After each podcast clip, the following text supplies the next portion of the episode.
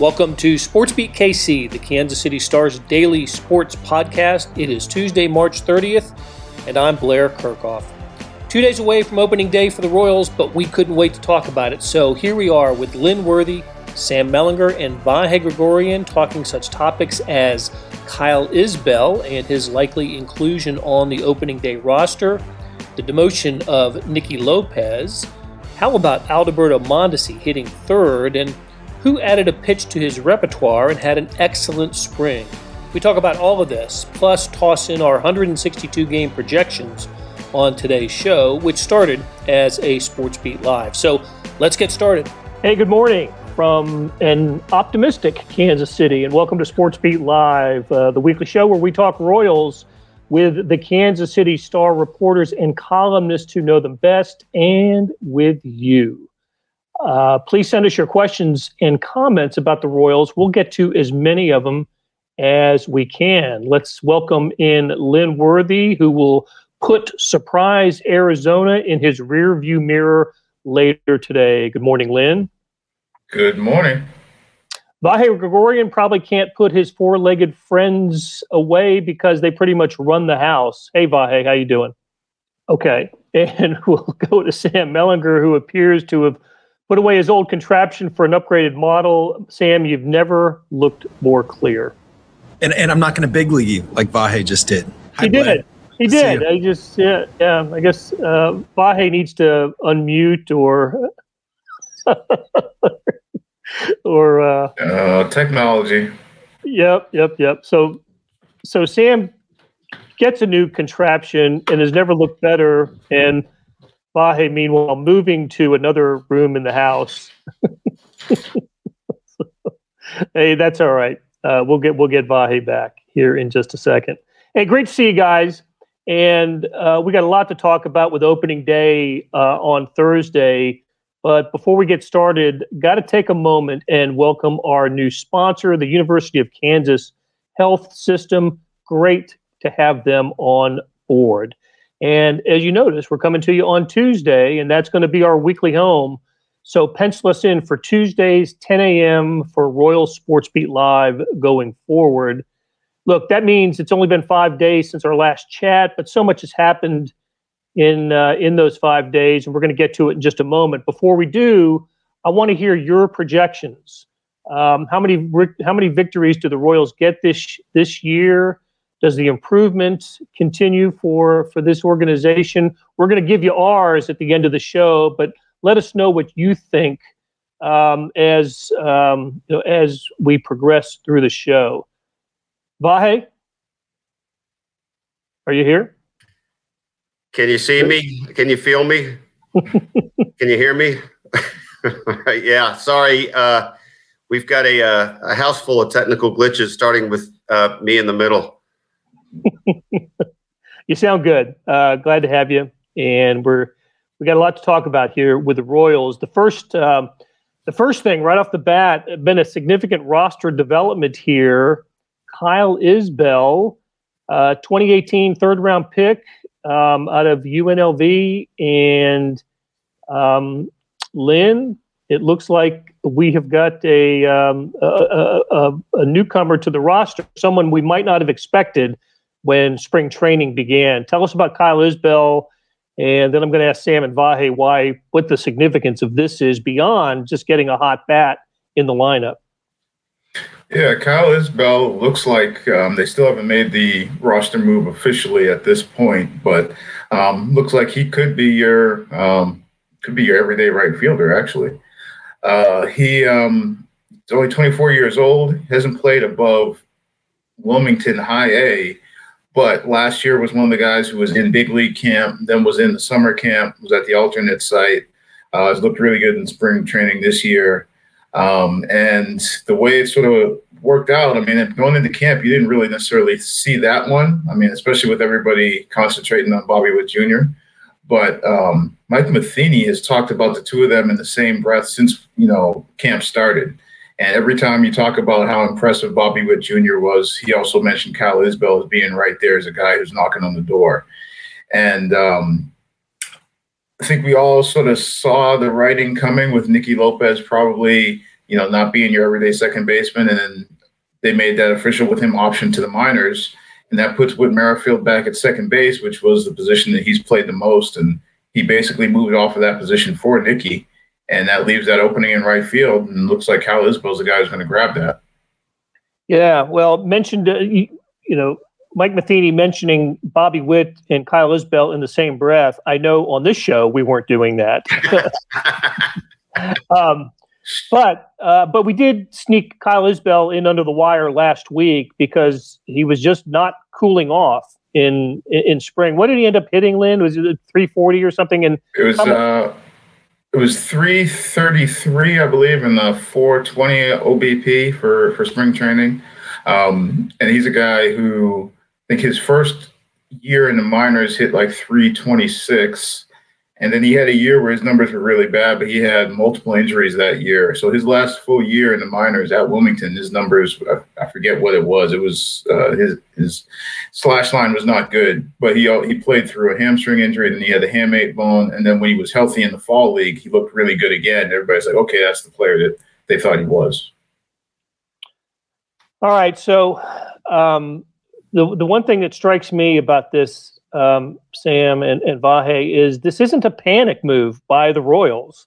It is a move based on a, I don't know, dare I say, position of strength um, to send down a, uh, a guy who started for them last year in Nicky Lopez and and bring up a, a prospect who, um, you know, who, who, shows promise. And what, what is what's the comment here on on the Royals? Well, one thing I that just stands out to me, and and gosh, Sam and, and you too, Blair, have a, you have a longer uh, history with the Royals on this, far longer than I do. But um, the idea that you can can lose a job in spring training seems seems to stand out to me. Like I, I maybe it maybe it's more common than I realize, but um, I, I sort of thought this was absolutely Nicky Lopez's job to lose, and uh, and and he lost it.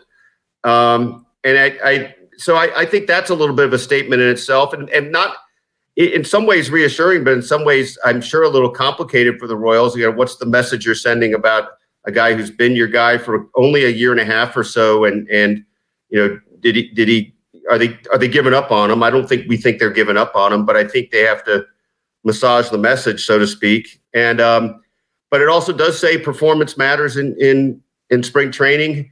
Uh, I think I guess I would have hazarded the guess that the second base job coming open would have gone to a different guy. Um, but I, I think we can understand why that's uh, being held off on, as Debbie Downer, Lynn Worthy pointed out last week. Um, so anyway, that's just my not so quick take. Yeah, I think there's there's a lot going on with it. I mean, Kyle Isbel is a guy that they've really liked from from the jump, even through those struggles that that Lynn mentioned.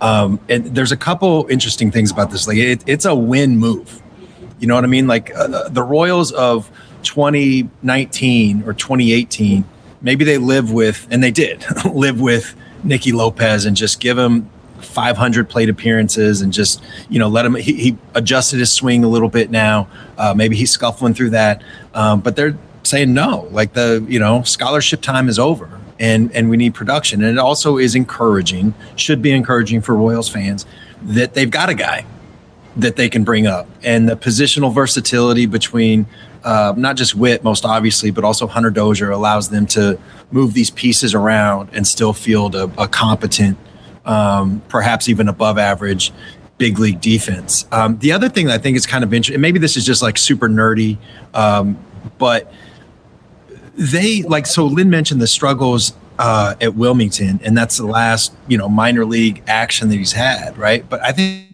think the Royals have looked at Isbel, they've looked at um, Seuly Matias, uh, Bobby Witt Jr., and perhaps some others, and have thought, you know what, like that alternate site is more useful. Like th- there was more development going on in that alternate site, despite all the weirdness and it's not real games and all that. But I think those, you know, just sort of collectively that this this many guys took what appears to be like significant jumps. It, it kind of has the Royals trusting what they're seeing. You know, like Bill Fisher, who's like one of my favorites, like this old time scout. He's a um, grumpiest guy and so cool. But um, you know, he, he always said like, believe what you see and not what you think. And I think there's some of that going on here. Uh, believe what you see in the spring. On the bad side, Nicky Lopez, right? But then on the good side, maybe Kyle Isbel really is ready. I mean, 24 is young, but it's not 18. Um, and so maybe it's time for him to hit. There's, there's, it's just a lot of interesting sort of stuff going on right below the surface. Um, it, it, it's a cool time to be following the Royals right now. Sam, just to chime in real quick, I think another scout, uh, Marvin Gaye, used to say, "Believe half of what you see and, and none of what you hear." I think that was how it went. He's got a great track record too. like I'm, I'm not going to argue with that guy. All right, the doesn't the uh, does, does the defense get a little weaker? They lose a Gold Glove finalist at second base, assuming Witt's going to step in and play second. Certainly a you know a, uh, a, a, a, you know major league second baseman, Whit Merrifield. But Nicky Lopez had a had a terrific glove. Uh, but on the other side, on the flip side, I guess the lineup gets deeper, does it not? Um, you take Nicky Lopez out of he would be in the nine hole, right? Or Michael Taylor. I don't, I don't know which one's going to be in the nine hole, but well, it'll be Michael A. Taylor now, I suppose. I suppose, right? Right, Lynn. Yeah, if we go by what we saw the last couple of days, and in the last couple of days, it looked like sort of an opening day type lineup that they ran out there the last couple of Cactus League games. You had Michael Taylor batting ninth, and you had Isbel eighth, and actually Hunter Dozier was seventh. So that gives you an idea just how deep that lineup was. Um, and just sort of a, uh, another um, sort of ancillary thing with the lineup is uh, I had asked Matheny about, you know, when Sal's going to get his days off, and he doesn't come into play really early in the season, but you want Salvi's bat still there. And I think even la- maybe it was last week on the show that you know somebody talked about is Salvi going to be DHing when he's not playing. It's like, well, you got Jorge Soler.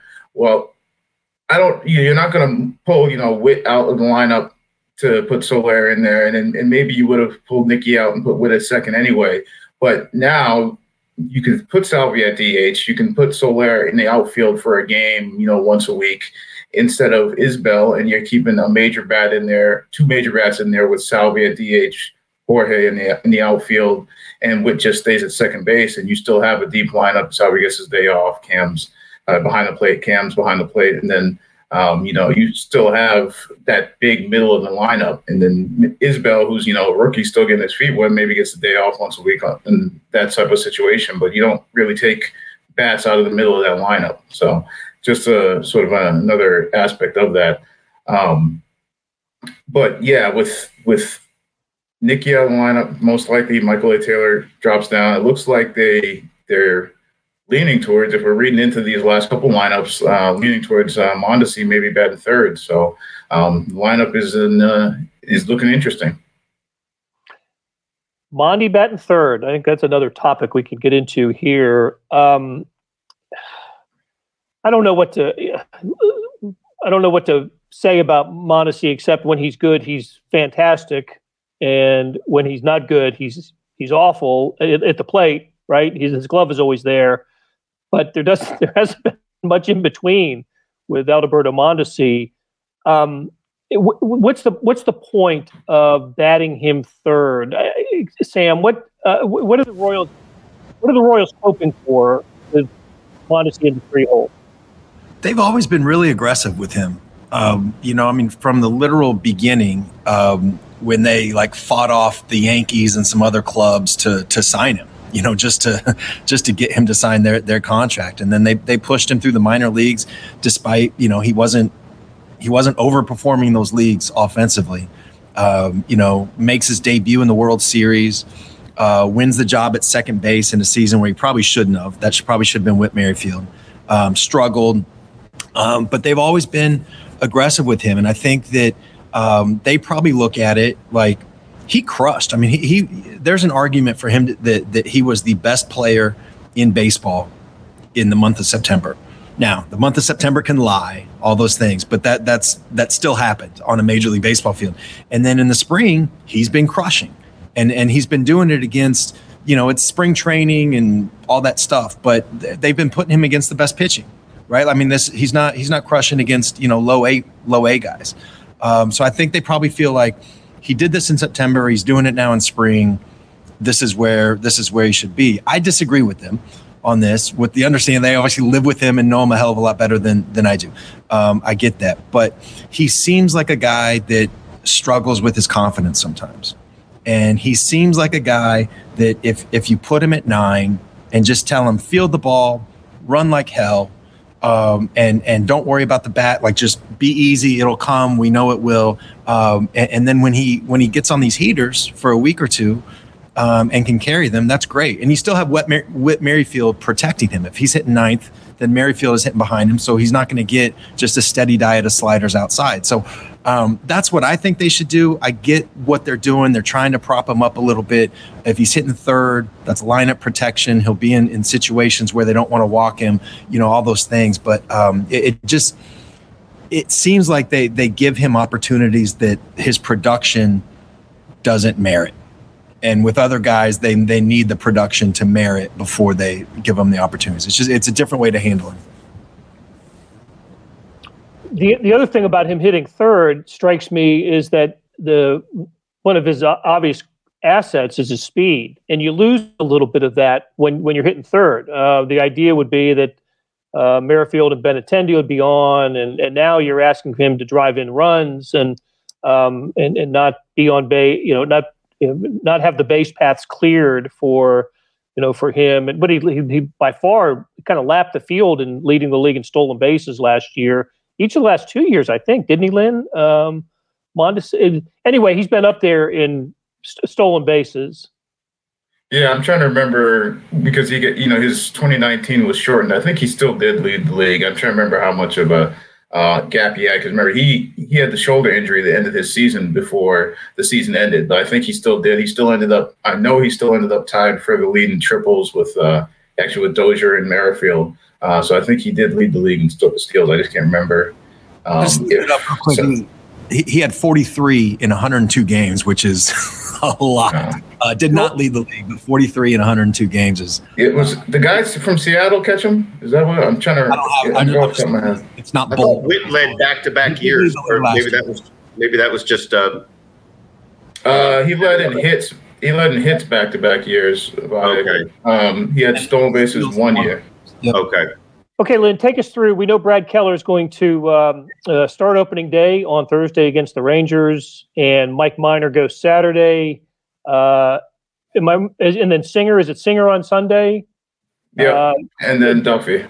Duffy, and the and as we went over last week, the Royals aren't going to need a fifth starter until mid-April. Has that has that cleared up any, or uh, they, certainly they have time to you know to consider this? But um, the the fifth starter, I think, could be an interesting spot for the Royals. At least the way I look at it right now. Well, if it's clean, if it's cleared up internally, they have not cleared it up externally for anybody. um, no, it's. Uh, I think there's still multiple guys that are in that conversation, as they like to say. Um, I think Jake Junis is the way he pitched this spring has definitely put him back in that conversation. And I know people have heard me say this multiple times, but he's still in a year when pitching is such a big question mark. He's got more innings than anybody else the last couple years, and people just want to dismiss that. But I mean, you know, he's made more starts through more innings uh, the last three years than anybody in that rotation. Um, but uh, he's looked really good. He had the cutter. Um, and so he'll be in that discussion. Um, you still have guys in the minors, whether that's Lynch, that's Bubic. Um, so they'll be in that discussion as well. Um, so they've got multiple options. Um, I'm not. Uh, I was thinking somebody else. I mean, Kowar is another guy who uh, I don't. Th- I still don't think he's as far along as Lynch is, but um, so there's going to be multiple guys that they could go to on that spot, but they haven't really declared one way or another. And I think they want to see what it looks like over those first couple of weeks. I did. Uh, I was wondering if you know, being in the bullpen because that's where Junis and uh, likely Ervin Santana, assuming he makes a club, will be um, if that takes them out of the running for that. But um, you know, Matheny still sort of seem to um, indicate that no, that they're still going to stay stretched out.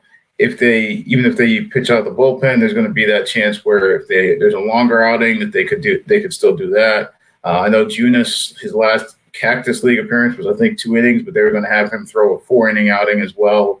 You know, in the backfield just to keep him stretched out. So there's still a lot of balls up in the air on that. Yeah, this Junis, uh, Jake Junis spring has really uh, opened some eyes. Is it has he developed the cutter, or is this a pitch he's uh, is, is, he just? It's a it's a new now? one this this off season. It's, it's a new pitch for him coming into this year, and it's um you know he's looked really good. I mean that last that last outing against the Angels where they had you know Trout, Pujols, Rendon, all of them in there. I mean he was mowing guys down. I think it was two innings. Um, he was six up, six down. I think three strikeouts. I want to say. So I mean, I mean, he's he's looked good throughout. It does. Can I say something real quick? Like, um, I, sometimes I can make fun of spring training production and statistics, um, and and most of the time it deserves it. But I think that like when there's something when a person has like fundamentally changed in a way, like Junis with that pitch. I mean, it is it, it, it's a different dude on the mound. I think like when when there's sort of some context like that I think it makes sense to put a little bit more credibility, um, however you want to say it, just a little bit more belief um, in those numbers and that production when, when there's something different going on like that. I agree. Um, okay, all three of you guys are going to be out there uh, at Kauffman on on Thursday uh, for for opening day. Kind of made probably an unfair question, but I'll start with you, Vahe. What do you, what are you expecting to feel and sense and uh, and, and be part of. We, we know that fans are going to be there, um, not not 35,000 that we usually see on opening day, but 10,000. That's going to be the limit for home games at the K. But what, uh, what, what do you what do you think you're going to feel out there? I, I, think it will really feel special. You know, one thing I'm reminded of is when Sam went uh, to a Sporting KC game last year, and it was the, the first game you could go to in person, or what the fans could go to in person. I think Sam and I, I remember it making you very emotional. And um, I expect to feel that way uh, on Thursday. I, I think it's not going to be a typical opening day, of course, but it's going to be a lot more typical than last year. And I do think that the sound of 10,000 fans is going to be uh, uh, it'll give us chills a little bit. I think it'll I think it'll sound like 35,000. Um, I could I could be gauging it wrong, but that that's my anticipation and and I I know just in some things I've kicked around with Sam and a little bit with Lynn um, that we all we all feel that right and I mean certain events I think stoke the sports writer even the older uh, jaded ones like Sam uh, to uh, to to you know really anticipate the moment. We think Sam. Uh, I mean, I would kind of echo everything that Vi said. I mean, I, I that that Sporting Kansas City game, um, I felt like a fool. You know what I mean? Like I, I've got two kids and a mortgage, and you know, I'm just sitting there like getting goosebumps, like from 2,500 people in the stands. But it was just, it, it's that, uh, and especially because we still had Chiefs games, you know. But like, there's, it, it's just different, and there's something about that spontaneous reaction of thousands of strangers who came to one place to like experience i get like literally i'm getting chills talking about that like like they come to one place to experience the same thing because they have this shared joy this shared interest and and from missing it for so long um like I, yeah I'm, I'm expecting to have like feelings that uh, like a grown adult you know in theory should should be passed. Um i think it's going to be great and and it's only amplified by um, you know, all that stuff last year, obviously, but it's only amplified by the the team has. I mean, they're, they're far from the favorites. They're in the wrong division. um, you know, there's some loaded teams in the Central, but the, the team is a hell of a lot more interesting than it was last year, the year before, and the year before that. There's no question about that.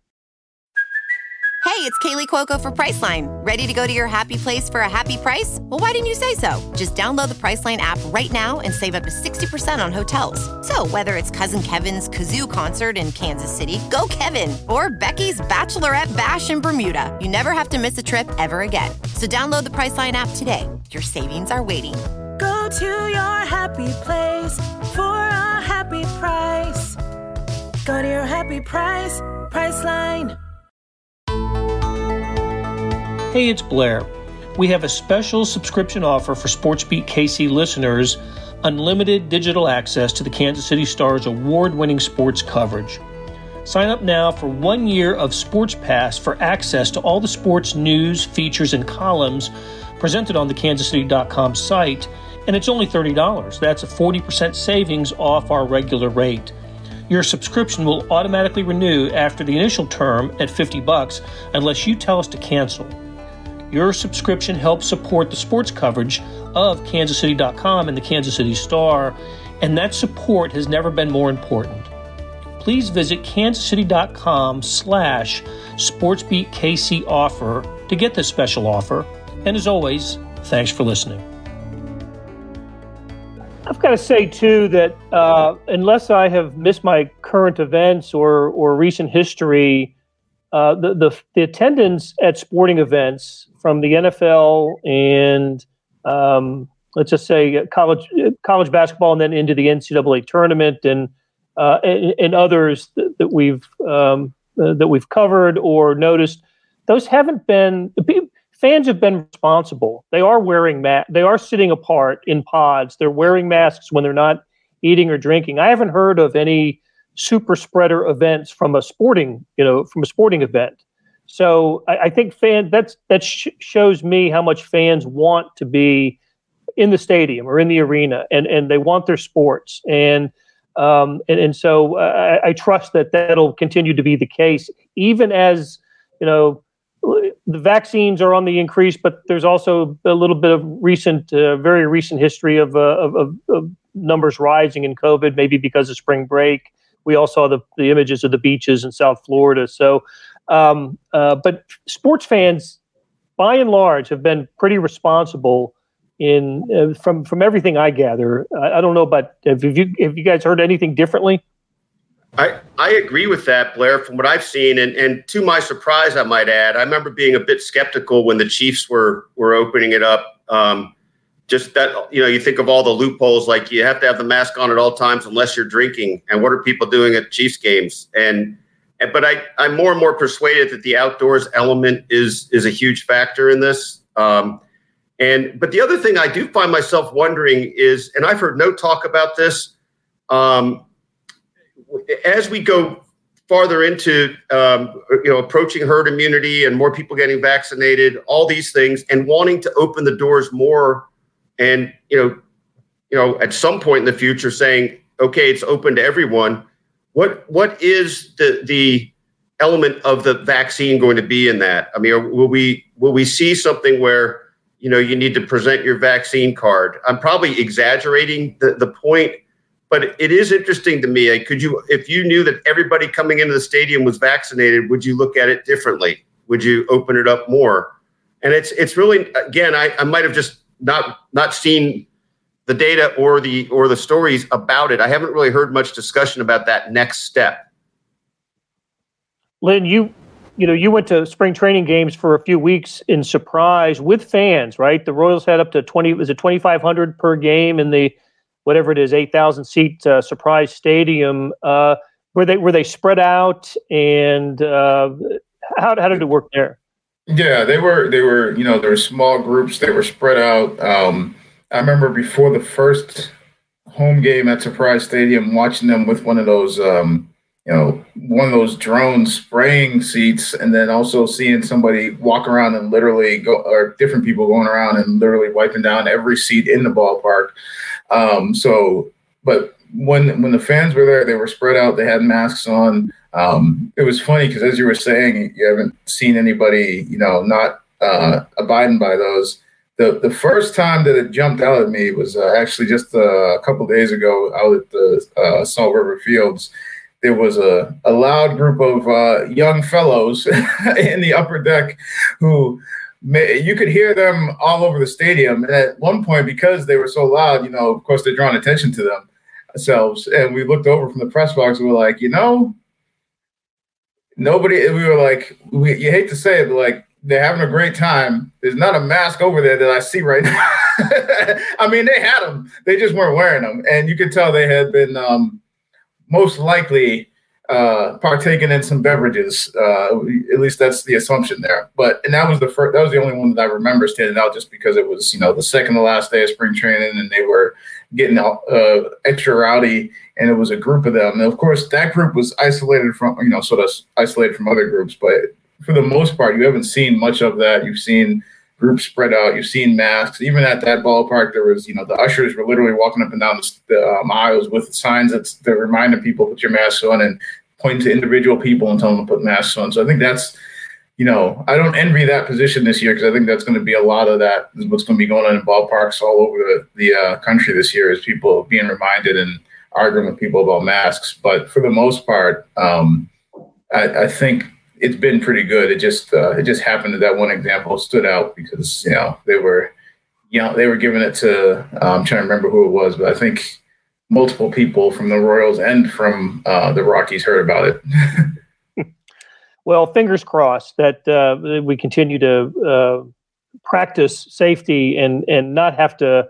You know, like college basketball season, lose games, right, and and um, uh, and have delays like Baylor's basketball team lost three weeks of games. The uh, Montreal Canadiens hockey teams lost four games uh, because of a spread. So here's hoping that um, that we don't see much of that at all during during the baseball season. All right, I wanted to get your guys 162 game projection for the Royals, but to put you in the mood for that, um, Beth is going to run a, a little uh, a clip from uh, the Royals, a little promo from the Royals. Beth, let's let's roll that thing and see if that doesn't get us fired up. This isn't just any team. Young, hungry, powerful, fast. These are your Royals. It's one high. That ball's going to Mars. Look out, AL Central. You just struck out three guys while we told you that. These Royals are hard throwing, bomb hitting, base stealing, gold gloving baseball magicians. What a play. Especially him. Mondesi. How did he do that? That was sleight of hand. And now we have these guys. That is blast. My goodness. Welcome to our field of dreams. These guys throw straight fire. This dude might as well play with a gold glove. And this guy, you already know. It's going to be a base hit. And don't worry, the fountains are still doing whatever awesomeness fountains do. So put those cutouts away because baseball is back at the K. Absolute cannon shot. This is your team. These are your Kansas City Royals.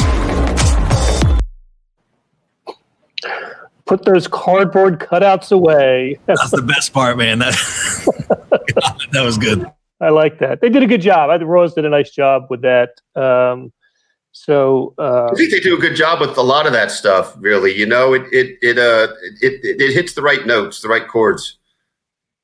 Uh, the year, of course, the year you, before you got here, Vahe was uh, Sam will remember the uh, the famous uh, slogan. Uh, what was it? We've arrived. What was it? Our time. Our time. Our time. Our yeah, time. and, and and I believe that was the year. Um, you know, at that point in history, covering baseball in Kansas City meant that uh, that as soon as you heard the first booze on the home opener, you looked at the clock to see how long the game was, and it was 16 minutes. 16 minutes into the season, and people had already had it with our time. And also, notably, uh, our time was such a disaster that uh, baseball operations then got veto power over future marketing slogans. It turns was, out that the, was that the game Luke Hochevar started and it just Yeah. got blasted? Yeah. Yeah, the, the Royals did not. The Royals won. I forgot the exact date uh, of the Royals' first win at home that year, but it was May something. it turns out it was only our time to host the All Star game that year, and that was it. Uh, However, however, um, the Royals ends up end up with the the best record right in the Cactus League this year. That's happened three other times. Uh, one of those years was 2003. Uh, the others were 2011 and 2013. And we know that 2003 and uh, 2013 were the Royals turned winning records in those years. I don't know what the pro- projections were for those teams, but uh, two out of three years, previous years when the Royals had the best record in the Cactus League, they had a uh, uh, they were above 500 in in the uh, in the final standing. So, is that going to happen this time? Let's start with uh, Vahe. What do you think? 162 games. How many do they win, Vahe? I think I think they're over 500. I think they're 84, 85 wins, somewhere in there. I will qualify this as saying I tend to be about 10 games over every year on my estimates. Um, I, I have got the rose-colored glasses, not quite like the the old Posnanski legend, where didn't he write every year how they were going to win it all? But Yeah. I, look, I, I I only see the upside right now. I, I really do. I think it's an exciting lineup. I think the pitching has potential to be certainly stable, if not pretty decent. And uh, that combination, I think, wins you wins you more games than than than you lose. The the best part of those Posnanski, I mean, there, there was a lot of good ones, but one of one year, I forgot what year it was, but they had Sidney Ponson. You guys remember him? And and I should say like what was left of Sidney Ponson at that point. And I felt like everybody understood that if they got 40 innings from this guy, that that's gold. And I remember those column it started with uh, a scout with the, you know like how how are the Royals going to win the division? And this guy was like, well, it's easy. First, Ponson's going to win 20. it was just that's where we're at. Whew. Um, I think the, the the Vegas number on them is 73 and a half, I believe. Um, that was the last I saw. I think that's a good number. I think it's a little bit low. Um, I do. Uh, it, it is optimism season though, and I, I'm, I'm not as uh, not quite Vahe. Um, but I, I think they got a really good shot, like 76, 77, with a chance to to to improve on that. Like this game, this this team, like you don't have to like imagine so much. You don't have to like create these scenarios. You can just say like Jorge Soler has literally led the league in home runs in the last full season that we had. You know, Whit Merrifield has this skill set. Benintendi, like the pitching staff, all this, like it, it's all there. Um, and I know I keep bringing it up, but the the biggest reason for me to sort of maybe go down a little bit is that they have to play the White Sox all the time. They have to play the Twins all the time. The Indians are pretty good. I mean, it's just it's it's a really rough division uh, for them to sort of try to rise up. Mark Schremer has him 10 games over, 86. That would be 86 and 76. That's um, that's optimistic. All right, bring some realism here to the to the conversation, Lynn. Wah, wah. well, I mean, I, I did. I think I might have to adjust a little bit just because you know I saw a promo where a guy hit the ball to Mars and they got magicians. So I don't know how I can, um, you know, downplay. You know, you can. Uh, I mean, guy hit a ball to Mars. How, how you gonna just get? You can't Debbie down on that. Um, but I think you know last last year. Well, I mean, in the last two full seasons we saw them were 100 loss seasons. Last year was probably a pace for about 70, 71 wins. So to get to 500 to me still seems like a big leap for one year, you know, um, especially when there's going to be questions about pitching just because the difference between the seasons. And because you still are relying on some young guys like a Brady Singer and maybe Kris Bubic, and, you know, you, you're still um, got some some question marks there. Um, and then you may have a you know a rookie playing on a regular basis in the outfield, as we talked about earlier. So so there's still some things to at least question to you know give me hesitant hesi- a little hesitation to jump straight to 500, even though I think they're definitely going to be better. But also, you know, like Sam's mentioned, the division is not you know cakewalk. So um, I think if I'm being optimistic, and I know they've set high goals. They're talking about playoffs. They're talking about yesterday. Guys were talking about World Series. Um, I, I guess I'm probably still landing somewhere in the neighborhood of you know around 80 wins. I guess being optimistic, and because I think there's going to be real improvement. I just don't. I just feel like saying they're going to be 500 or above 500 is still a big leap based off of the last that we saw. And I think there has been a lot of improvement from the last we saw. But to just project and say, okay, they should be at least 500, and then anything falls below that means something went wrong. I think that's saying too much. So I think I'll land right around 80 wins. Okay, and Mark Schremer wants to uh, clarify, and that was my fault, Mark. Uh, he was saying that Vahe was probably about 10 games over on his projection, at least. Uh, Which Vahe agrees with. right.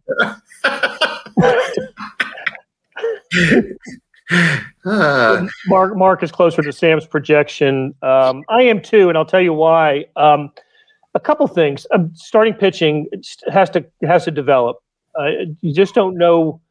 You don't know who to trust yet uh, uh, with the, in in the rotation. So I'm a little skeptical there. And the Royals' recent habit of April baseball has just been so discouraging um, I, I remember before the World Series teams, right? You were the only thing you looked forward to with the Royals was the promotion nights. You know, what when were they giving away the bobbleheads? Uh, whose jersey was whose T-shirt was uh, was being uh, offered up that night? Uh, the world, you know, the, the playoff teams changed all that, but then they fell back into that nasty habit in, in 18 and 19 and didn't get off to a good start at all last year in the abbreviated season. So just, you know, don't don't be buried by the end of April. Have you know show some show some progress and some signs of life in the in the cold weather months and and maybe you know maybe this year a hot September means meaningful baseball in September for the Royals. That's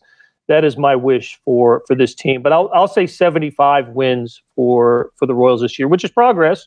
Look under Ned Yost, what was the what was the the, the thought they improved uh, their, their every year seven straight years I think it yeah. was that set a major league record of improving in seven straight years. So this would be a third straight year if they, at least from a winning percentage basis, if they could get to a victory total in in the mid 70s. So, okay, guys, uh, great conversation. I really enjoyed it. You guys have uh, fun on opening day on Thursday. Want to again thank the University of Kansas Health System uh, as um, as our sponsor. Great to have them on board. And a reminder to to your viewers, we're going to come at you on Tuesdays, 10 a.m. every week, as long as uh, Lynn and Vahe and Sam can um, can fit into their busy busy schedule. So, for for Beth Welsh, um, thank you very much, and we'll talk to you again next Tuesday. That'll do it for today. Thanks to our SportsBeat KC production staff of Derek Donovan, Beth Welsh, Monty Davis, Jeff Rosen, Chris Fickett, and Savannah Smith. Tip of the cap to Lynn Worthy, Vahe Gregorian, and Sam Mellinger for Talking Royals. Links to their stories can be found in the show notes and on kansascity.com. Hey, we've got another deal for you. You can subscribe to Sports Pass, that's the Stars sports section online, everything that appears in print and much more on our website for 99 cents a month. That's right, 99 pennies a month. After three months, it auto renews at $5.99 a month unless you cancel. And what a time to subscribe! The Royals are two days away from opening day. We're in the thick of March Madness with the Final Four set after tonight. And of course, it is never not Chiefs season. So how do you get it? You go to kansascity.com slash sportspass2020. That's kansascity.com slash sportspass2020. You want more than just sports coverage? Check out the entire Kansas City Star product. Sports news features, commentary, and analysis, the whole thing – you get all the stories written by my talented colleagues, plus additional sections of sports, news, features, commentary, and analysis with the e edition. The details for all of these deals can be found at account.kansascity.com slash subscribe. And if you're having trouble hunting down any of these offers, you send me an email, bkerkhoff at kcstar.com, and I will get you to the right place. So whether it's the Sports Pass or the full subscription, you're getting and supporting the best sports and news coverage in Kansas City and helping us produce programs like SportsBeat KC. Thanks for listening, and we'll be back on Wednesday with another episode.